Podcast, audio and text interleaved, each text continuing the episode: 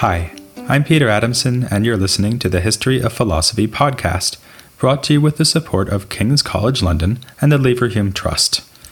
Online at www.historyofphilosophy.net. Today's episode The Platonic Successor, Proclus. In Athens, at the foot of the Acropolis, lies an archaeological site that was discovered at the end of the 19th century.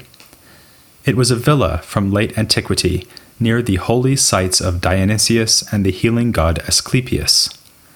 The ruins contain, among other things, a statue of the goddess Isis and the remains of a sacrificed piglet. In the 1950s, it was suggested that the site could be none other than the house of Proclus. Born in Constantinople in the year 412 AD, Proclus came to Athens distinguished himself as a great philosopher and practitioner of pagan ritual, and ultimately became head of the Platonic school.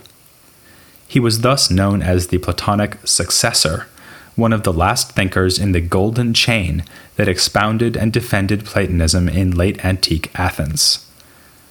Just as you can't make an omelet without breaking a few eggs, apparently you can't forge new links in a golden chain without slaughtering a few piglets. We know more about Proclus than we have any right to, thanks to a surviving biography of the great man by Proclus's own successor, Marinus. Marinus's Life of Proclus is more hagiography than biography, a portrait of not just a philosopher but a sage, a man of deep piety and uncompromising virtue. Or rather, virtues. Marinus organizes the story of Proclus's life in accordance with the levels of virtue recognized by the Platonists, namely physical, ethical, political, purificatory, theoretical, and theurgic. Thus, we are told first of Proclus's handsome features and robust constitution. He was sick only twice in a life of 75 years.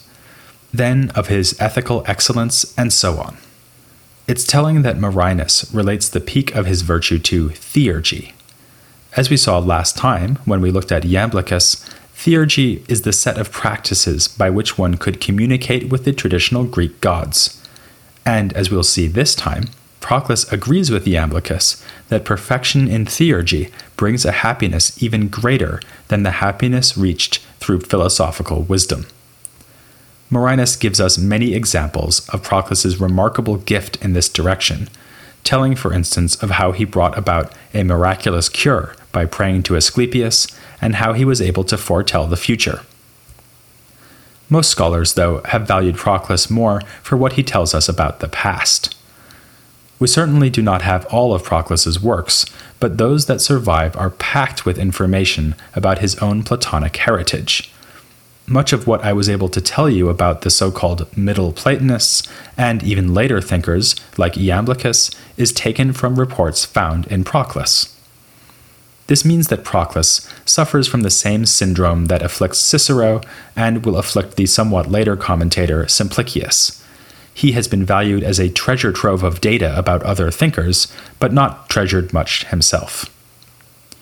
Even those who do take an interest in Proclus's own philosophy must admit that his ideas seem to be drawn largely from his immediate predecessors.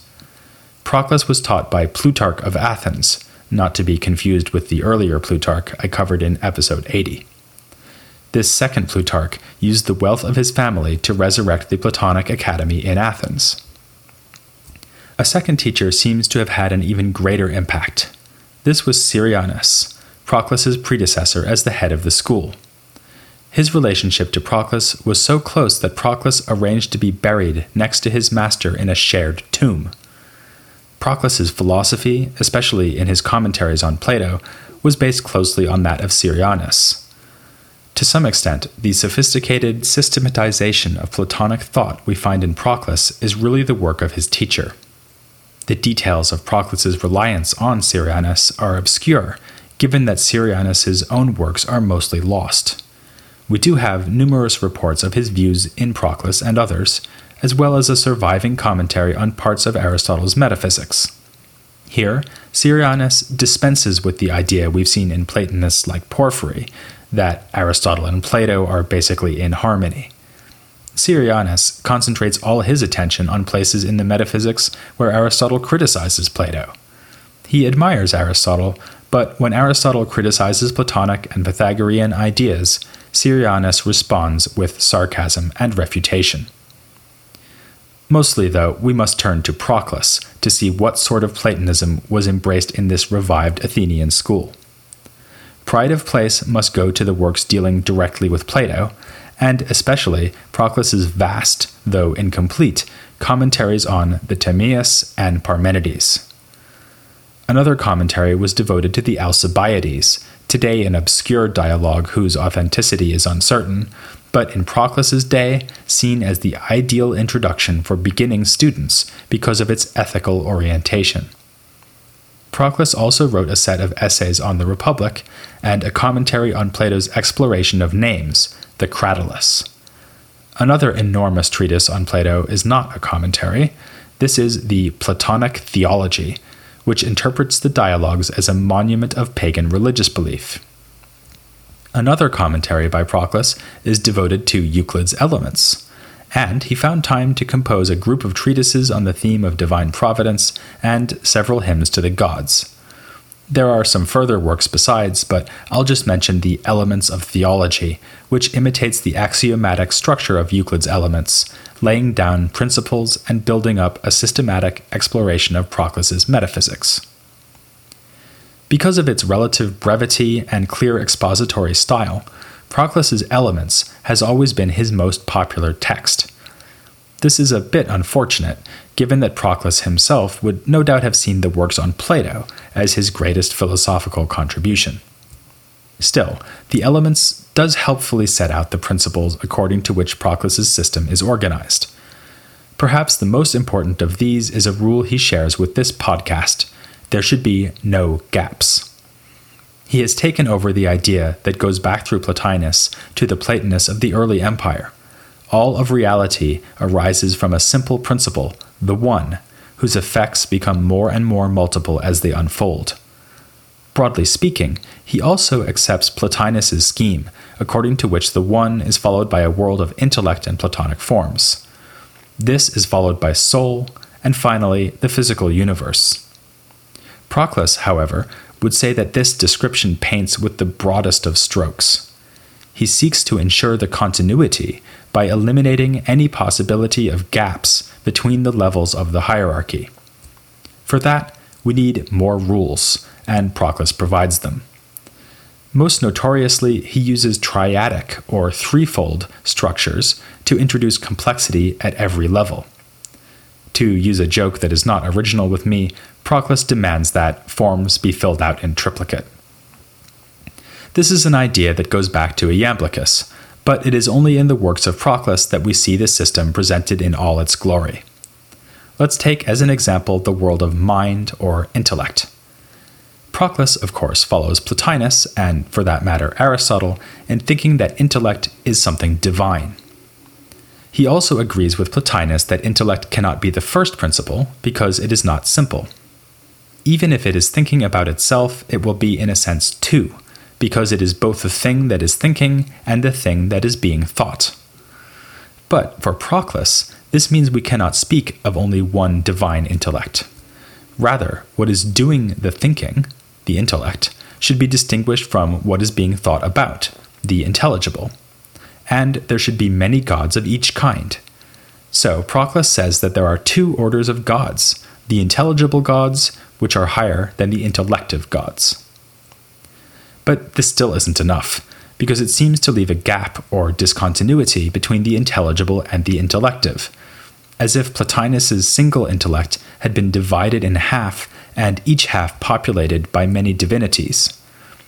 Proclus solves the problem by saying that there is a third rank of gods in between, the gods that are both intelligible and intellective. They form a kind of link between the other two ranks of gods. Together, the three ranks of gods form a triadic structure, with two extremes and a linking term in the middle. Such structures are to be found all over his system. Thus, Proclus not only provides a philosophical system that is admirably without any gaps, but also establishes the existence of a great many divine principles. And he's going to need these. He associates the levels of his rather Baroque philosophical system with a bewildering range of traditional Greek gods, demigods, heroes, and demons.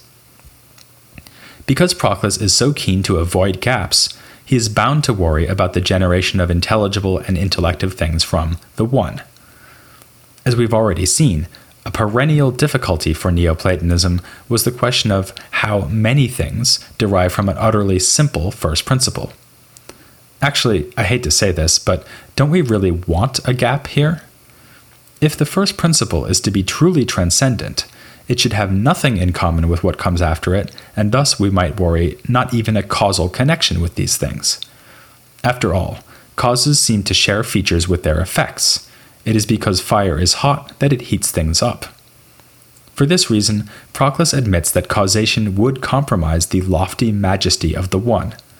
So, he suggests that there should be a principle of unity lower than the highest one, which gets its hands dirty, so to speak, by bestowing oneness on everything else. This second one is called limit, following a bit of terminology from Plato's dialogue, the Philebus. It has a partner, which naturally enough is called the unlimited. Again, this terminology is from the Philebus, but the two principles are clearly related to the monad and dyad of the Pythagorean tradition. The basic idea here is that limit and unlimited cooperate at every level of reality. For instance, the unity of a soul, or a body, can be traced ultimately to the influence of limit. But the multiplicity of the same things, for instance, the fact that they have parts or are subject to time rather than being timeless, is explained ultimately by the unlimited. Meanwhile, the One itself is above even limit and unlimited, serenely untouched by any causal relationships. We humans find ourselves at some distance from the exalted realms of unity and divinity I've just been describing. Proclus believes that our attitude towards those principles should be one of reverence and worship, not just philosophical analysis. Still, it's clear that philosophical analysis is relevant.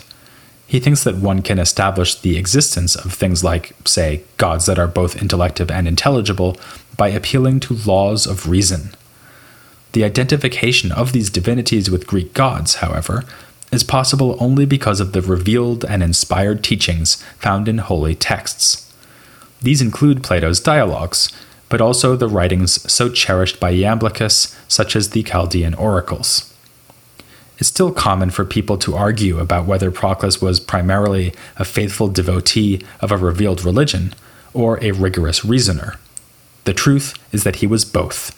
He saw a perfect marriage between the dictates of thought and the dictates of traditional pagan religion. Proclus thinks that religious teachings are necessary for us in part because of the limitations on what human souls can know. Like Iamblichus, he rejects Plotinus's idea that some part of our soul is undescended, permanently connected to the divine intellect. At best, our soul sometimes receives an illumination from above, to be specific, from the intellect of gods, the lowest of the three ranks in the divine realm of mind. But the normal workings of the human soul, even at its best, are not like the workings of divine intellects. We think in time and discursively making distinctions and grasping simple ideas by means of complicated proofs. Rather unexpectedly, Proclus's clearest explanation of this process appears in his commentary on Euclid's Elements. Given the context, he focuses especially on geometry, but some of what he says would hold for the soul's knowledge more generally. If you cast your mind back to Plato, you'll remember that in some dialogues, he makes our knowledge depend on a so called recollection of things the soul already knows, but has forgotten it knows. Proclus builds this into a sophisticated theory according to which the soul always has within it images of the forms in the divine intellectual world. When we think, for instance, by doing a geometrical proof, we are unfolding these images that are innate within us. He calls this process projection, and gives as an example the use of the imagination to build diagrams in geometrical proofs. For instance, all our knowledge of triangles is ultimately derived from the simple form of triangle understood by the intellect of gods. Unfortunately, we can't just think really hard and instantly grasp everything there is to know about triangles. This is why, unlike Zeus, we have to take geometry classes. But when we sit in class proving the Pythagorean theorem, we are not, as Plotinus might have it, drawing on a permanent, direct connection to the mind of Zeus or any other divine intellect. Rather, we are coming to understand explicitly what is already inborn within us. So, when the oracle at Delphi tells you, Know thyself, this means, in part, that you should have paid more attention in seventh grade math class. The fact that the forms are in us illustrates yet another general rule of Proclus's metaphysics modifying Anaxagoras' famous proclamation that everything is in everything, Proclus says that all things are in all things, but appropriately. For instance, the forms are in our souls, but in a way appropriate for souls. This rule comes with a caveat, though. The higher a principle is, the further down the chain of beings it will reach. Thus, limit and unlimited being at the very top of the hierarchy, reach down all the way to physical bodies. Since the divine intellects are lower in the chain, they don't reach as far. Their influence is seen in souls, but not in mere physical objects. This explains why souls can think, but rocks cannot. But if the world around us is suffused with divinity and governed by providence, as it must be, since the highest gods are in this world but appropriately, then why does the world seem to leave so much room for improvement? The working of providence seems amply proven by the existence of creatures as exquisite and well designed as giraffes, to take a completely random example. But what should we say about the suffering of a giraffe caught in a brush fire and burned to death, or about an illness which strikes down an entire herd? As we saw, Plotinus had an answer to such questions.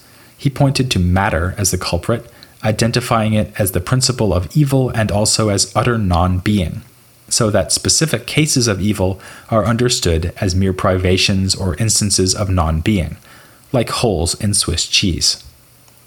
We also saw that in giving this solution, Plotinus came dangerously close to the position of the Gnostics, who saw matter as an independent entity opposed to the good.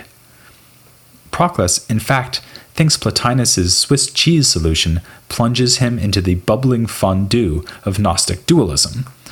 So he rejects the idea that matter is a principle of evils. Where then do evils come from, given the rule of providence over our cosmos? Proclus addresses this problem in three treatises two on the subject of providence and one called On the Existence of Evils. The title is a good clue to his conviction that evils do exist, and cannot be understood merely as privations of goodness. But he denies that there is just one source of evil. Matter is certainly not the principle of evil, as Plotinus claimed, because it derives from good principles, indeed, from the good itself.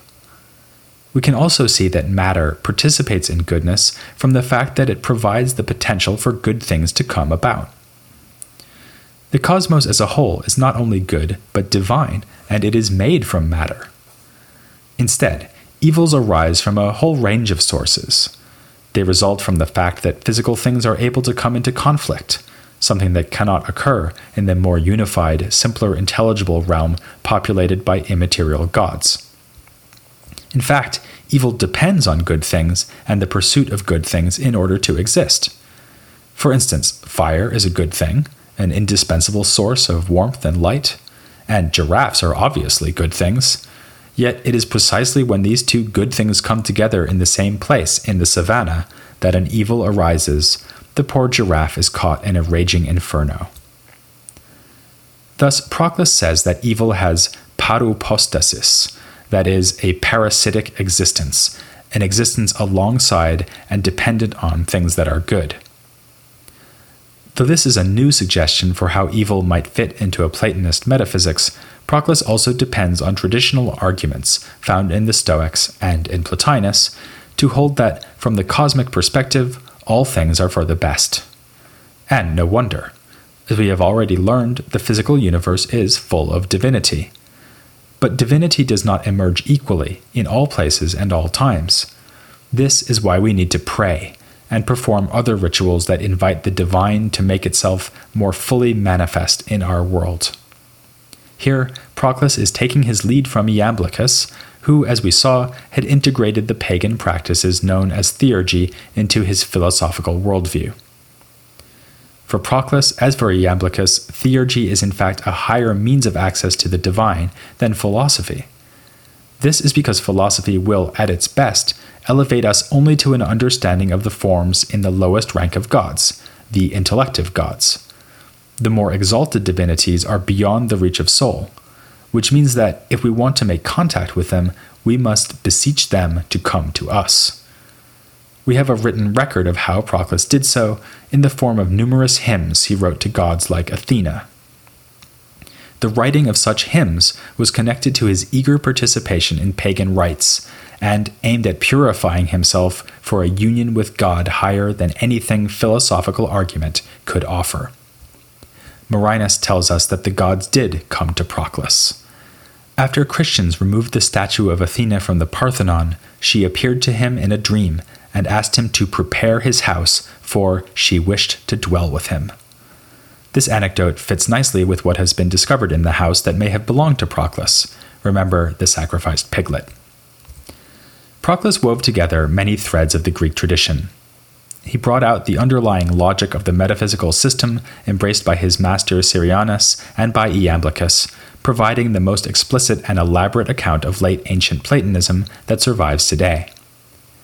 He also claimed to be the heir to a much more ancient philosophical tradition. Like Iamblichus, he saw Pythagoras and Plato as singing from the same hymn sheet. According to the biography of Marinus, Proclus announced that he was himself the reincarnation of an earlier Pythagorean philosopher and mathematician, Nicomachus of Gerasa. But Proclus's deepest commitment was to the pagan religious beliefs that were so threatened by the increasingly confident and powerful Christians. This was an age when pagan temples were being converted into churches, when statues were being ripped from their sacred homes. The last pagan philosophers of antiquity faced the bleak prospect that their faith might die out altogether, a shadow that hangs over many texts from the last generations of Greek Platonists. This will be our topic in a few weeks. But first, I'd like to pause to consult the closest thing available to oracles of Neoplatonism. This will help me round out our picture of pagan philosophy in late antiquity. Next week, I'll be addressing a topic we haven't examined much ancient aesthetics, including Neoplatonic aesthetics, with a leading expert on this topic. The week after that, a second interview will reveal more about the Pythagorean strand in Neoplatonism and also the Neoplatonic contribution to political philosophy. So please sacrifice some time to join me in discussion first with Anne Sheppard and then with Dominic O'Meara, here on The History of Philosophy Without Any Gaps.